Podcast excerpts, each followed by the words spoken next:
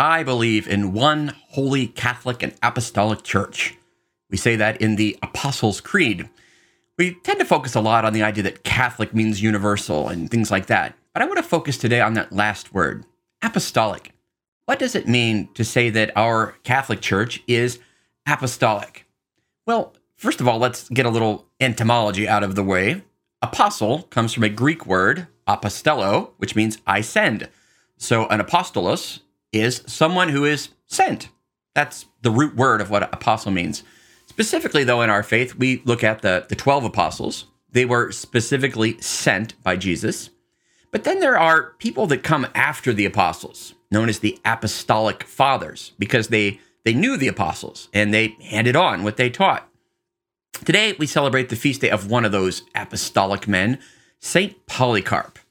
Now, this is important because, well, Polycarp is not someone who actually knew Jesus. He is what we would call the, the first generation after uh, the original apostles.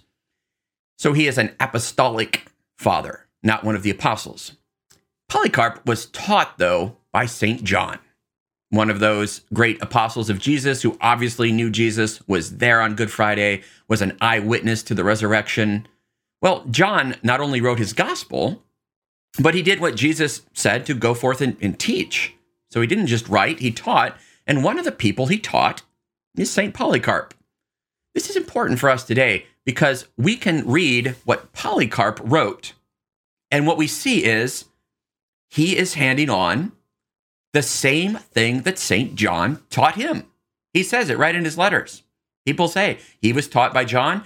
Clearly, what John wrote, we see Polycarp writes, and Polycarp then hands on what he got from John, and he teaches another apostolic father, Irenaeus. And on and on and on through 2,000 years of church history. One person handing on what they received faithfully to the next generation. This is what is known as the apostolic foundations of our church. Notice that we didn't invent the church yesterday. That's why we, we can't come up with new teachings or think, hey, I think this would be a, a cool change to the story of Christianity. No, it's been handed on. In fact, you'll probably recognize the word for handing on traditio in Latin. Tradition. Tradition. Tradition. That's where we get our faith today. Not made up, not invented to fit the fashions of the time. You know, think about how much things change in our culture today. I just look back and see what was popular to do in my growing up days. Rolling your your jeans, whew, uh, denim all over the place, weird haircuts, vinyl records. Okay, some of that's actually coming back. But that's just it. Fads change. They go in, they go out. We don't want to base our faith on something that is changing all the time. The apostolic foundations of our faith are rock solid. We celebrated that yesterday with the chair of St. Peter. Well, Peter taught. In fact, at Mass, we also name lists of saints every day.